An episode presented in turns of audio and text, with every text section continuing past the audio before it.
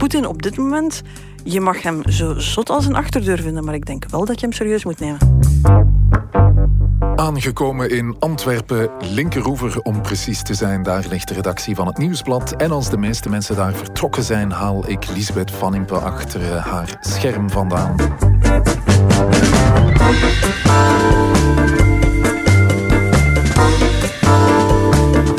Lisbeth is eh, hoofdredacteur en maakt haar punt over de actualiteit. Dag Lisbeth. Dag Jeroen. Ik ben Jeroen Roppe. Dit is het punt van Van.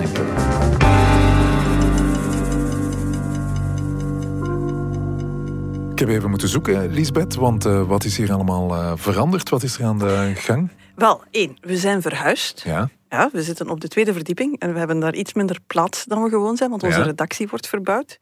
Eh, voeg daarbij de chaos die komt van het feit dat we net een feestje gehad hebben, omdat we een nieuwe app gelanceerd hebben. Ja, En daar moesten we toch ja, tuurlijk. een klein feestje bij, bij houden.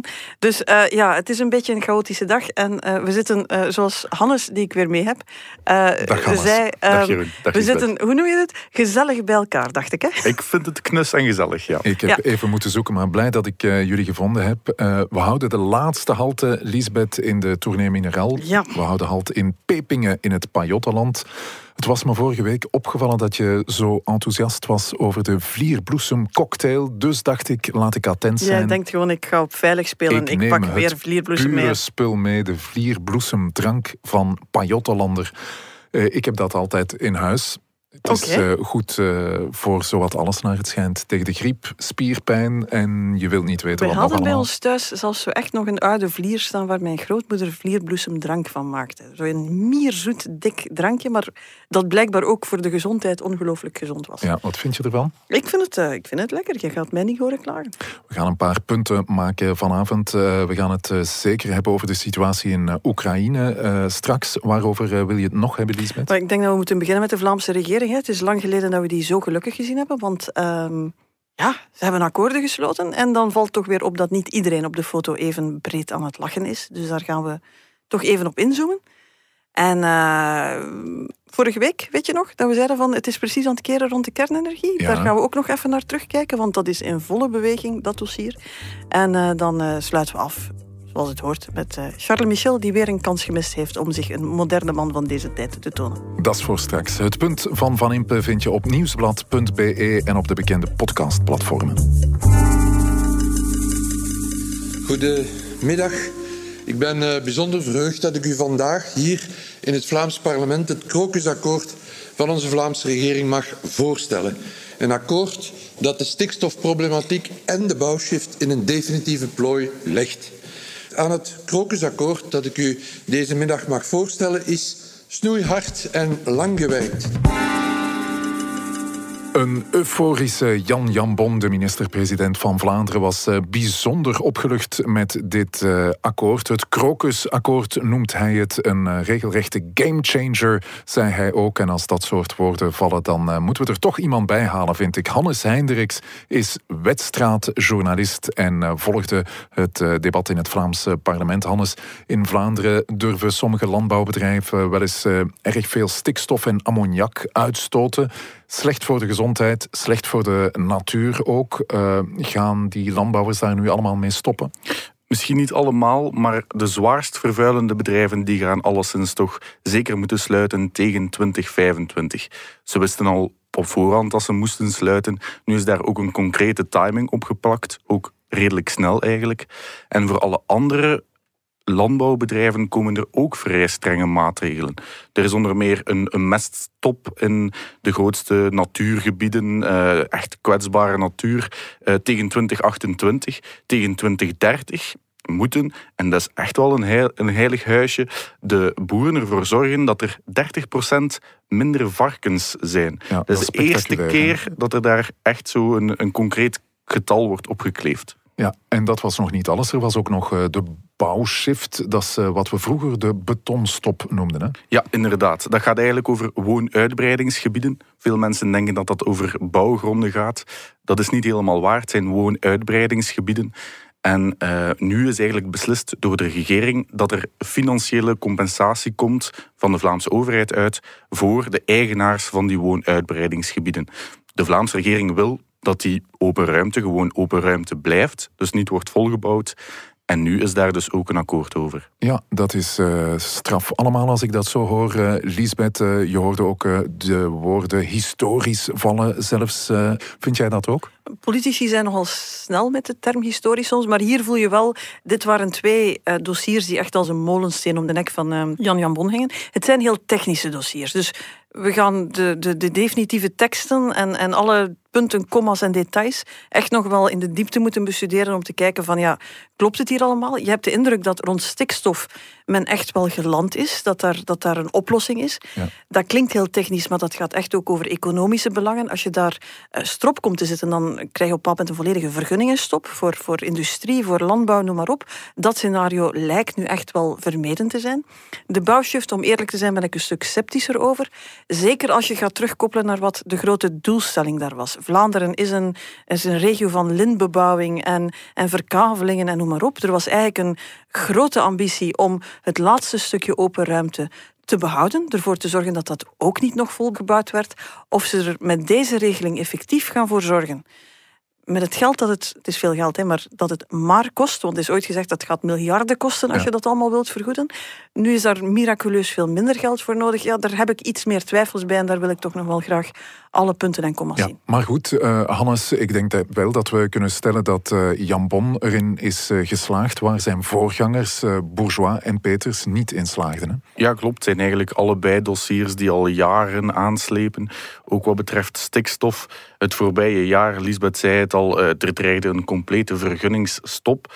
Dat was eigenlijk gewoon omdat de rechters, rechters hadden beslist dat ons beleid niet deugde. Ja. Ze hebben er brandhout van gemaakt. Dus het moest echt uh, wat dat uh, betreft. Ja, Lisbeth, mogen we nu stellen dat de Vlaamse regering, want jij had het altijd over de Vlaamse regering als een regering die maar wat uh, kabbelde, mogen we nu stellen dat die echt vertrokken is?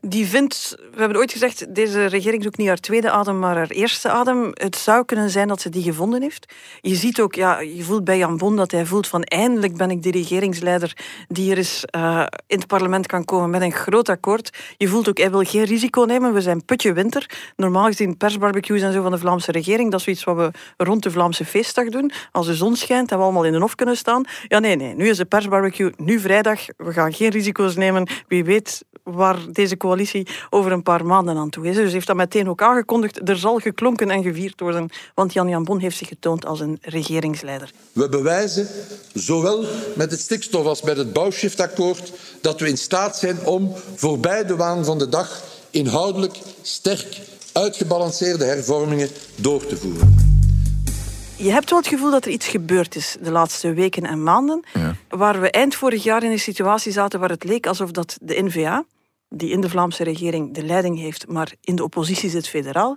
eigenlijk die Vlaamse regering heel instrumenteel aan het gebruiken was. Om, om oppositie te voeren tegen de federale regering. Dit is ons enige instrument om de federale regering te pesten en we gaan alles doen wat we kunnen verzinnen om ervoor te zorgen dat die helemaal vastlopen. Uh, ik denk dat ze daar begrepen hebben van, ja, de federale regering komt daar niet goed uit, maar wij ook niet. En maakt een kiezer altijd dat onderscheid tussen al die regeringen. Ik denk dat ze daar de conclusie gemaakt hebben. Het is één waar ik persoonlijk gelukkig mee ben. Want al die politici die zeggen van ja, iedereen is aan het radicaliseren en wat moeten we daartegen doen? Dan denk ik altijd, voer beleid. Kom met oplossingen. Dit is het probleem. Zoek een oplossing. Communiceer daarover. Gaat dat iedereen meteen van gedachten veranderen? Nee, maar het is de enige manier, denk ik, om vanuit de regering een steentje daartoe bij te dragen. Ik heb de indruk dat bij N-VA en de hele Vlaamse regering die shift wel gemaakt ja, is. Een nieuwe strategie en dat komt het beleid ten goede, uh, zeg je. Een uh, uh, trotse Jan Jambon zagen we. Ik zag ook Hilde Krevits, de minister van Landbouw. Hannes was erbij. Ik, Krevits die was iets minder breed aan het lachen. Krevits was minder breed aan het lachen. Dat heeft natuurlijk ook veel te maken met de kritiek vanuit de Boerenbond. Uh, historisch nauw verwant natuurlijk met de CD&V. Die noemen het uh, akkoord eigenlijk ja, woordbreuk, contractbreuk zelfs. En Hilde Krevits die zei dat ze een dubbel gevoel had. Ze was als politica blij dat er een akkoord was. Ja. Maar ze was als minister van Landbouw niet zo heel blij met het feit dat ja, eigenlijk de strop voor de landbouw wordt aangetrokken. Ja, dat is een eh, bijzonder moeilijke positie. Je moet daar de setting ook zien. Hè. Ik bedoel, Jan-Jan Bon was content, zowel Demir die was zo mogelijk nog contenter. Dat is een dossier van haar. Die was tweets aan het versturen waarbij ze eigenlijk bijna Jan Bon aan het bedanken was. Van, allee Jan, dat heb je goed gedaan. Alsof dat de ware leider van de, Vlaamse regering zowel Demir is. Um, zij stond hier recht tegenover Krevits, industrie versus landbouw. Ehm, we weten alle twee hoe, hoe hard zowel Demir, iedereen en Hilde Krevits in het bijzonder al op het systeem heeft gewerkt. Ja, hier komt uh, zowel Demir buiten met een dossier van haar dat opgelost is, waar ze binnengehaald heeft wat ze wilde binnenhalen, wat ze van Bart Wever met zijn Antwerpse haven en de industrie ook moest binnenhalen. En je hebt Hilde Krevits die eigenlijk het compromis heeft moeten maken door op haar eigen achterban, op haar eigen bezorgdheden, op haar eigen statements het compromis te gaan maken. En dan voel je weer hoe ongemakkelijk, hoe ongelooflijk ongemakkelijk CD&V in deze Vlaamse regering zit. Ja, Krevits was niet de enige minister die het moeilijk had, um, enige CD&V-minister die het moeilijk had, want ook uh, Wouter Beke, lid van de Vlaamse regering, had het zeer moeilijk uh, vandaag in het Vlaams parlement naar aanleiding van het verschrikkelijke verhaal van een meisje van zes maanden dat uh, levensgevaarlijk gewond raakte in een crash in Gent en later overleed in het uh, ziekenhuis. Hannes, wat voor indruk gaf Wouter Beke vandaag? Wouter Beke heeft vandaag eigenlijk dezelfde tactiek toegepast die hij altijd toepast als hij een beetje in de problemen komt.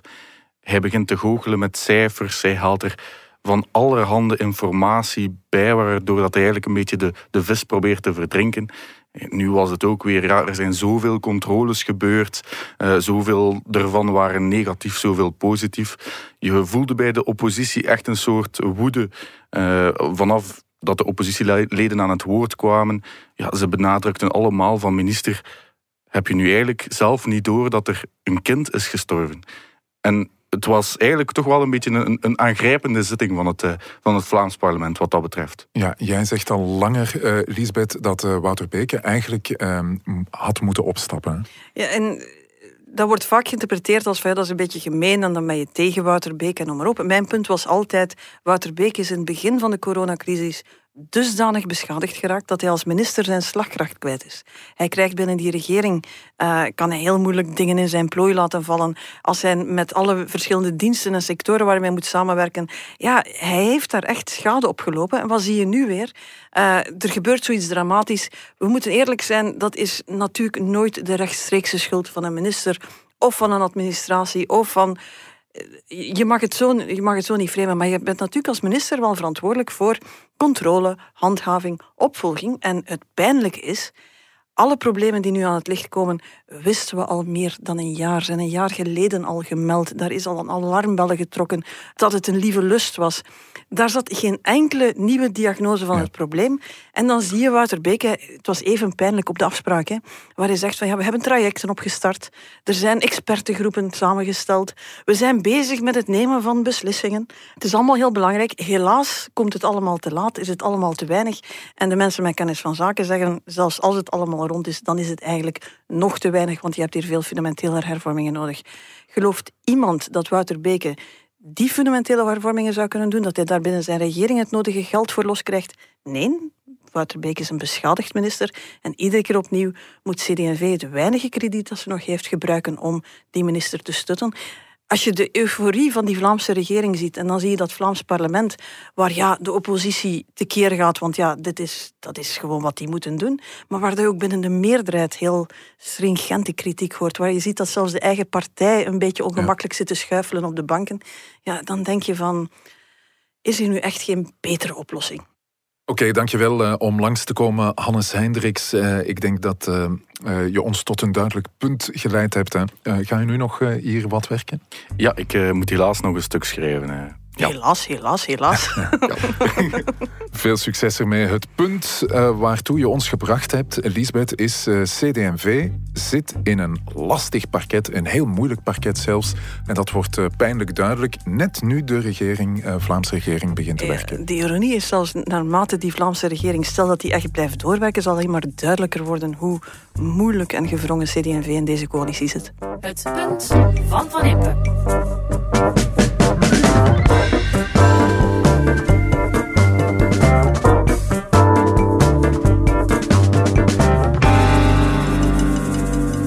Считаю необходимым принять уже давно назревшее решение. Незамедлительно признать независимость и суверенитет Донецкой Народной Республики и Луганской Народной Республики. Je hoorde Vladimir Poetin, de president van Rusland, een dag voor de Russische invasie, want deze podcast is opgenomen op woensdagavond.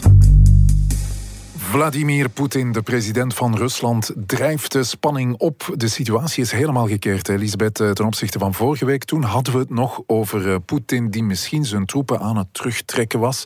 Maar zo ziet het er eh, helemaal niet meer naar uit. Scenario's waarvan twee, drie weken geleden werd gezegd van maar hij gaat nooit heel Oekraïne proberen over te nemen. Als hij een invasie doet, zal het daar in dat Russisch gezind gebied zijn. Uh, hij kan dat nooit winnen. Zo, dat soort analyses die hebben nu al plaatsgemaakt voor veel donkerder scenario's van ja, hij zou kunnen minimaal een invasie doen, maar evengoed neemt hij dat hele Oekraïnse leger in een tang door van het noorden en het oosten tegelijk te komen. En zelfs het scenario waar hij gewoon rechtstreeks naar Kiev marcheert, is blijkbaar niet meer ondenkbaar. Ja, kan jij al een beetje in het hoofd van uh, Poetin kijken, Lisbeth? Want uh, Poetin wordt makkelijk afgeschilderd als iemand die megalomaan is. Hij wil die historische fouten rechtzetten.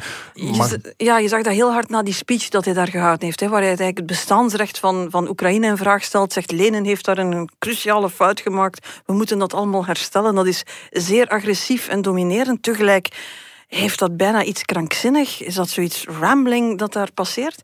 Je voelt ook daar, um, ja, er zijn hele narratieven over de grote koortsdroom van Poetin over het herstel van de Russische grondeur. Maar stilaan begin je toch te zien, het is allemaal heel kil en berekend. Hij weet heel goed wat hij doet. Heeft zich goed ingedekt. Er zijn sancties aan het treffen. Je voelt die gaan wel pijn doen natuurlijk, maar uh, dat ontwricht hem niet meteen. Hij heeft, daar, heeft zich daar eigenlijk op voorbereid. Hij is daar minder afhankelijk van ons dan we misschien dachten.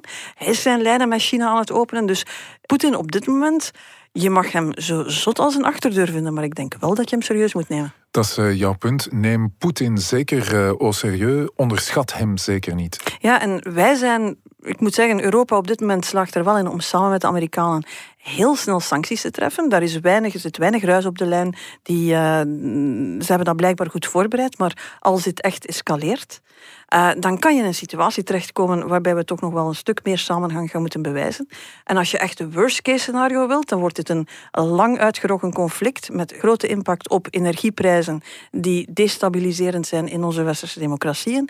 Dan wint straks Trump de verkiezingen in Amerika en hebben we ook de steun van die Amerikanen niet meer. En dan staat Europa, het Europa dat wij kennen, eigenlijk voor existentiële vraagstukken die we heel lang voor ons uit hebben kunnen schuiven, maar die we dan wel gaan moeten oplossen over onze veiligheid, over onze democratie, onze organisatie en onze samenhang. Ja, Rusland zegt intussen jullie gasfactuur die gaat uh, serieus de hoogte in. Ja, ze weten daar ook dat dat het dreigement is waar ongeveer iedere premier en president in Europa uh, ja, van wakker ligt. Want we weten dat dat een onmiddellijke impact heeft op de publieke opinie, op publieke onrust, op de bezorgdheden van de mensen. Ook hier, waarom zitten wij allemaal naar Oekraïne en Rusland te kijken?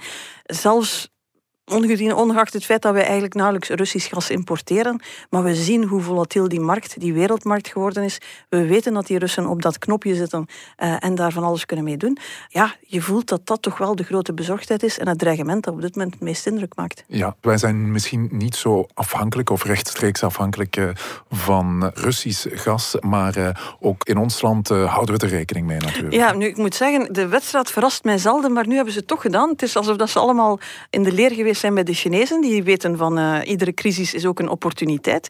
Je weet, die, die federale regering die ligt daar in haar knoop met die kernuitstap. Ja. Alle partijen waren voor, behalve Boucher. En die moest daar maar gemanaged worden. We hebben daarmee gewacht en noem maar op. Dat, dat eh, leek maar niet opgelost te gaan geraken. En nu hebben ze daar toch wel de truc van de voor gevonden. Vooral bij Open VLD. Plots wijzen die allemaal naar Oekraïne en Rusland.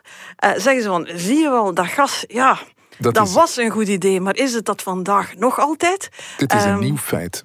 Dat is dan het perfecte wedstrijd dat ze daarvoor gebruiken. We hebben plots allemaal uh, die problematiek ontdekt. En je ziet nu dat er een soort van... We hebben het vorige week... Het was ongeveer live aan het gebeuren toen wij de podcast aan het opnemen waren. Dat uh, Open VLD, CD&V, eigenlijk ook vooruit stilaan van kamp aan het veranderen waren. Tine van der Straat keek om en zag dat plots iedereen weg was. Dat is de hele week verder gegaan.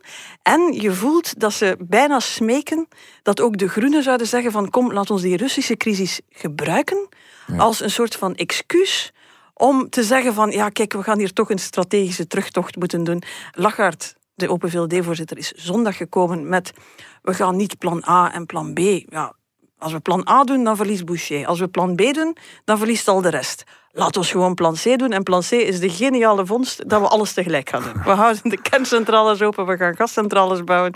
Uh, niemand wint, iedereen wint, niemand verliest. Het perfecte compromis zou je gaan denken. Voorzet van de voorzitter, vervolgens binnengekoopt gisteren door Alexander de Croo. De premier. Die duikt plots op in het 7 uur journaal om iets over Oekraïne te zeggen, maar als je goed decodeerde ging het toch vooral over zijn eigen kop en dossier van uh, de kernenergie, waar hij zei, nieuwe informatie moeten we toch rekening mee houden. Dus ja, de bocht is daarin gezet. Er zijn alleen nog geen voortekenen dat dat bij de Groenen, Groen en Ecolo, ook het geval zou zijn. Dus wat we gezegd hebben vorige week blijft onverkort gelden. Dit zou recht naar een regeringscrisis kunnen gaan. Dit zou naar de val van de regering kunnen gaan. Uh, daar is nog denk ik geen oplossing, maar dat de bocht ingezet is en dat het steeds onwaarschijnlijker wordt dat die kernuitstapper komt, dat is wel heel duidelijk. Dat is jouw punt. De toestand in uh, Oekraïne wordt gebruikt om uh, de kernuitstap nog wat uh, uit te stellen, zeker? Het is een goede tijd voor opportunisme in de geopolitiek, maar blijkbaar dus ook in de kleine Belgische politiek. Daar grijpen ze de kansen om te zeggen van we gaan het een andere richting uitsturen. Het punt van Van Impe.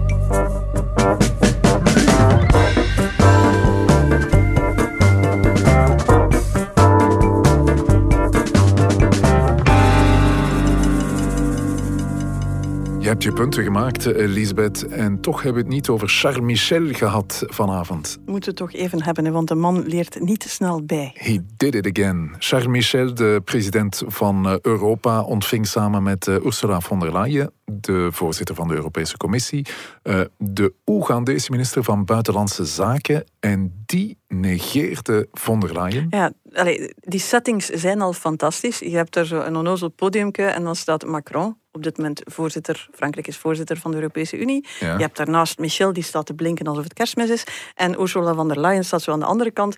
Die uh, buitenlandminister passeert. Die kijkt zo eens naar von der Leyen van wat sta jij hier te doen? En gaat joviaal richting Charles Michel en Macron. en ehm, Michel gaf geen krimp. Hij bleef blinken alsof het kerstmis was. Wat maakt dat het waarschijnlijk geen groot incident is geworden, maar wat het eigenlijk voor Michel erger maakte, is dat Macron het wel gezien had. Ja, en Macron greep in. Eigenlijk, ja, dus die neemt die mensen zo'n beetje bij de schouder, bij de elleboog. Die leidt die terug naar von der Leyen. Uh, het zal wel geen toeval zijn dat hij die genegeerd had. Maar goed, die, die moet toch de aanwezigheid van von der Leyen erkennen. En Charles Michel staat op de achtergrond te blinken alsof het kerstmis is. Ja, zal hij het nog uh, leren, Charles Michel, denk ik? Ik vrees het niet. De, er is een soort van commentaar gekomen dat hij net iets tegen Macron zei, waardoor hij eigenlijk niet gezien had dat von der Leyen genegeerd werd. Dus er komt weer een hele uitleg. Ik hoor van alle kanten dat er, uh, het is zeer gretig gedeeld op Twitter. Um, nee, Charles Michel kan nog veel ambities hebben, maar het zal toch niet met vrouwenrechten en de moderne man zijn. Oké, okay, dankjewel Lisbeth. Ik uh, keer terug naar Brussel met mijn Pajottenlander, als ik tenminste de weg hier uh, vind in uh, de Zeker doen, maar ik moet zeggen, je hebt de uitdaging zeer goed gedaan. Je moest de hele maand Belgische dranken zonder alcohol meebrengen. En ik moet zeggen, ik uh, apprecieer zeer wat je hebt meegebracht. Het was lekker. perfect uh, gelukt. Hè. Ik las uh, dat mensen die meedoen aan de tournee Mineraal later ook veel bewuster omgaan met alcohol. Voilà. Dus, um, en we geven jou een opdracht mee voor volgende week, hè, want we gaan het, als alles goed gaat, we beloven nooit te veel, maar we gaan het waarschijnlijk over de Franse verkiezingen hebben. De terugkeer van de fles wijn bij deze podcast. En hoe ga je dat oplossen? Een podcast over Franse politiek waar we Belgische wijn gaan bij drinken. Dat, lijkt mij. Dat moet lukken. Dit was het punt van Van Impe, een podcast van het Nieuwsblad. Je hoorde de stemmen van hoofdredacteur Lisbeth Van Impe en van mezelf, Jeroen Koppen. Dank aan de VRT voor de audio, aan Pieter Schevers voor de muziek en aan Pieter Santens van House of Media voor de montage. De productie was in handen van Eva Michom en Bert Heijvaart. Tot het volgende punt van Van.